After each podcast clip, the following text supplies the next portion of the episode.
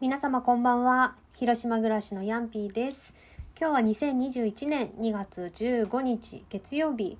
91回目のラジオトークになるんですけれどあのもうね2ヶ月ぐらいはあの更新してないと思っていたラジオトークなんですけど意外や意外まだ1ヶ月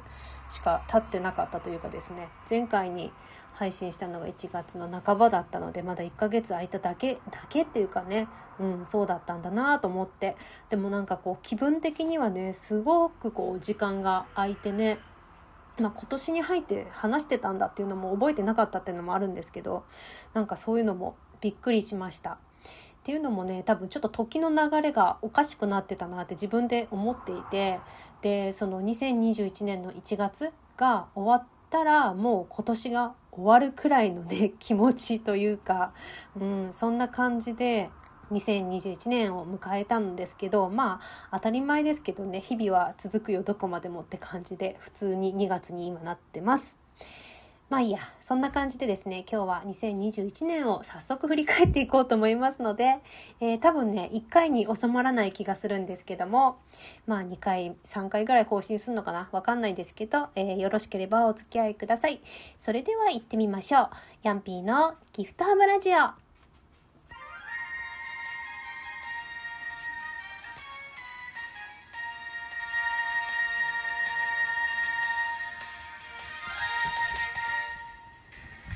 この番組はやりたいことは勇気を出してやってみようという気持ちを持ってヤンピー .net がお送りします。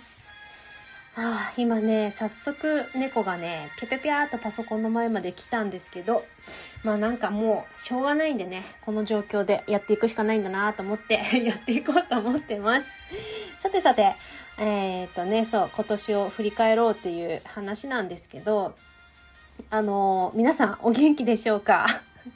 あのこのねヤンピンのギフトハブラジオの方にもですねラジオトークのあの何ていうの質問とかお便り機能を使ってですね感想とかいただいてるんですけどそれがあのご紹介しないまま年が明けてしまってるものもあって本当申し訳ないです。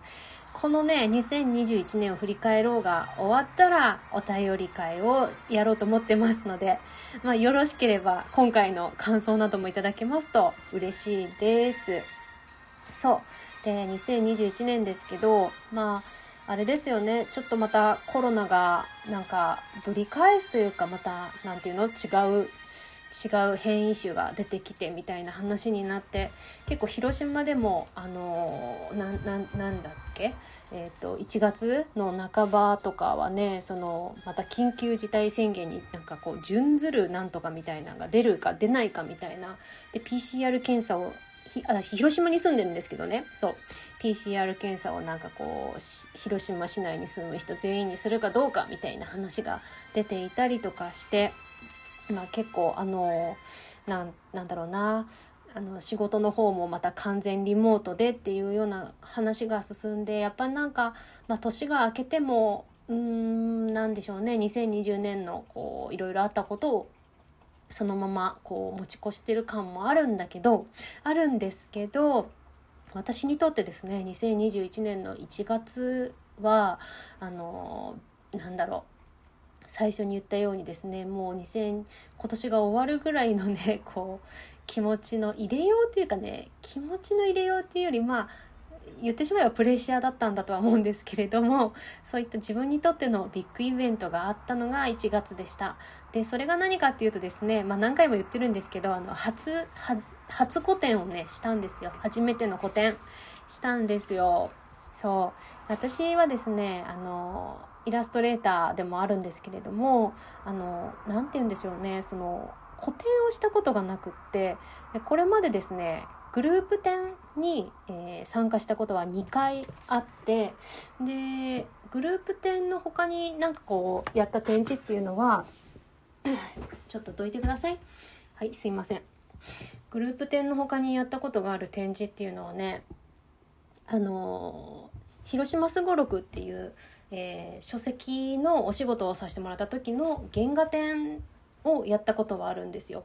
あとはですねえーと、コーヒー豆屋さんのギャラリーを借りて、えーと絵を展示したっていうこともあるんですけれどその何ですか？その本当にギャラリーギャラリーでやってるところをレンタルしてえー、っと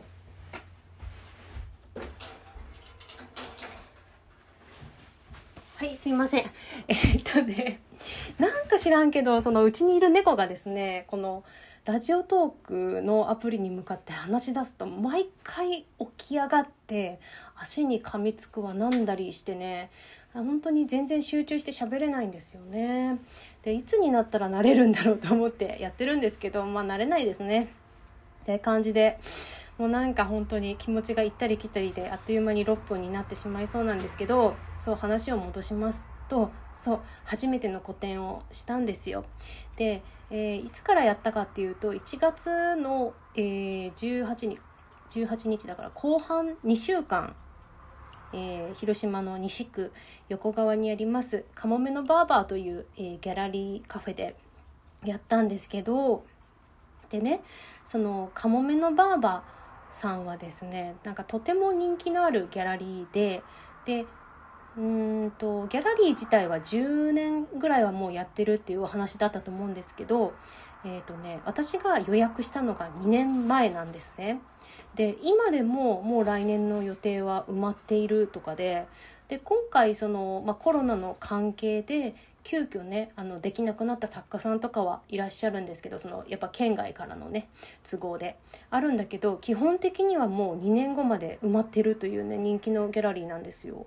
そう。で私がその予約したのも2年前っていうことなんですけどなんかさ2年もあったらですよこんな前々からこう予約するんだなと思ってね最初びっくりしたんですけどその2年もあればです。こう私もですけど一般的に考えていっぱい準備期間あるじゃんって思うと思うんですけどで私もそう捉えてたんですけどでもねこの2年間ですねそのなんだろうテーマに沿ってあんまりかけてなかったりとか、まあ、そもそもテーマってこう自分がいろいろ行った旅のね思い出スケッチを描きたいっていう気持ちはあったんですけどだからといってそのそれだけで行くのかとかなんかそもそも何を展示こうするんだろう。私は絵を売るタイプの作家では今はないしみたいなねところからですねその考えがこうしっかりもできてないしそれに沿ってたくさんかけているわけでもないしっていうこう状況がですね、まあ、続いていてですね。でまあその常に何か書いてるというわけではないんですがないんだけどずっとそのことが心にあってですね。だからずっと焦りみたいなこうどうしようみたいな気持ちもあって、まあ、もちろん楽しみにしてるところもあるんですけどそれよりも不安とか焦りの方が大きくってで、まあ、人にね会ってこうイラスト描いてるとか最近どうみたいな話をした時に今度個展をね、まあ、今度とか来年とか個展をするんですとかねするんだよねとか言うんだけど、まあ、その後にはこう常にねでもまだ何もやってないんですって言うし思ってるしみたいな感じがねずっとこう続いていました。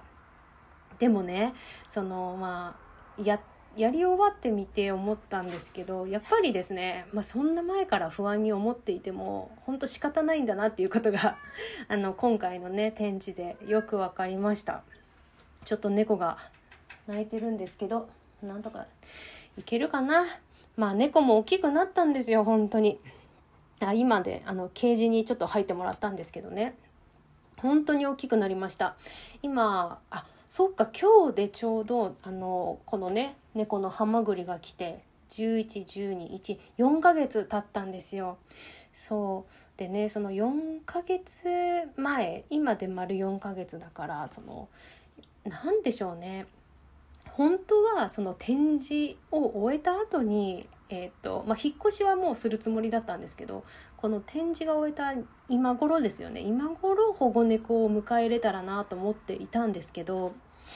でもなんだろうね。その引っ越してからあの友達に「えいつそれで保護猫を見に行くの?」みたいな話をされてね。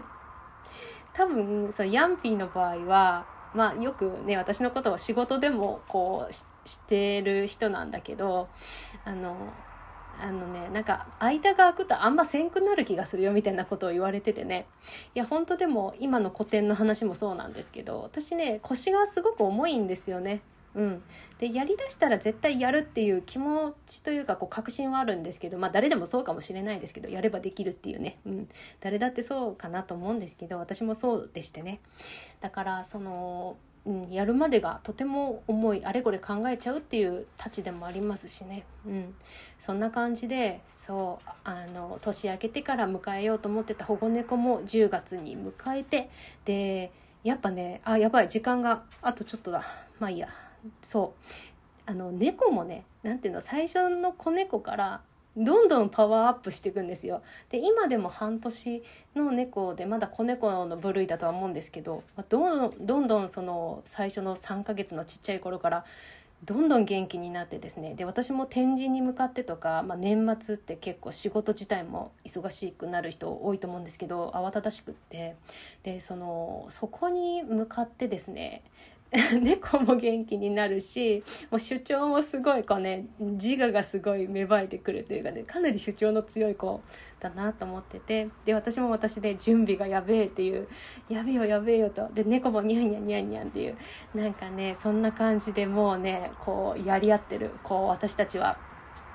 なんでしょうねもう喧嘩しながら 猫子猫と喧嘩してどうすんやって話なんですけどねまあそんな感じでねけんけんがくがくな時もありながらなんとかねやってきたんですけどやっぱりあの12分じゃ終わらないので、えー、一旦切ってまたお話しし始めようと思います。えー、それじゃあ最後まで聞いていただいてありがとうございました。えー、続きもぜひ聞いてください。ほんじゃね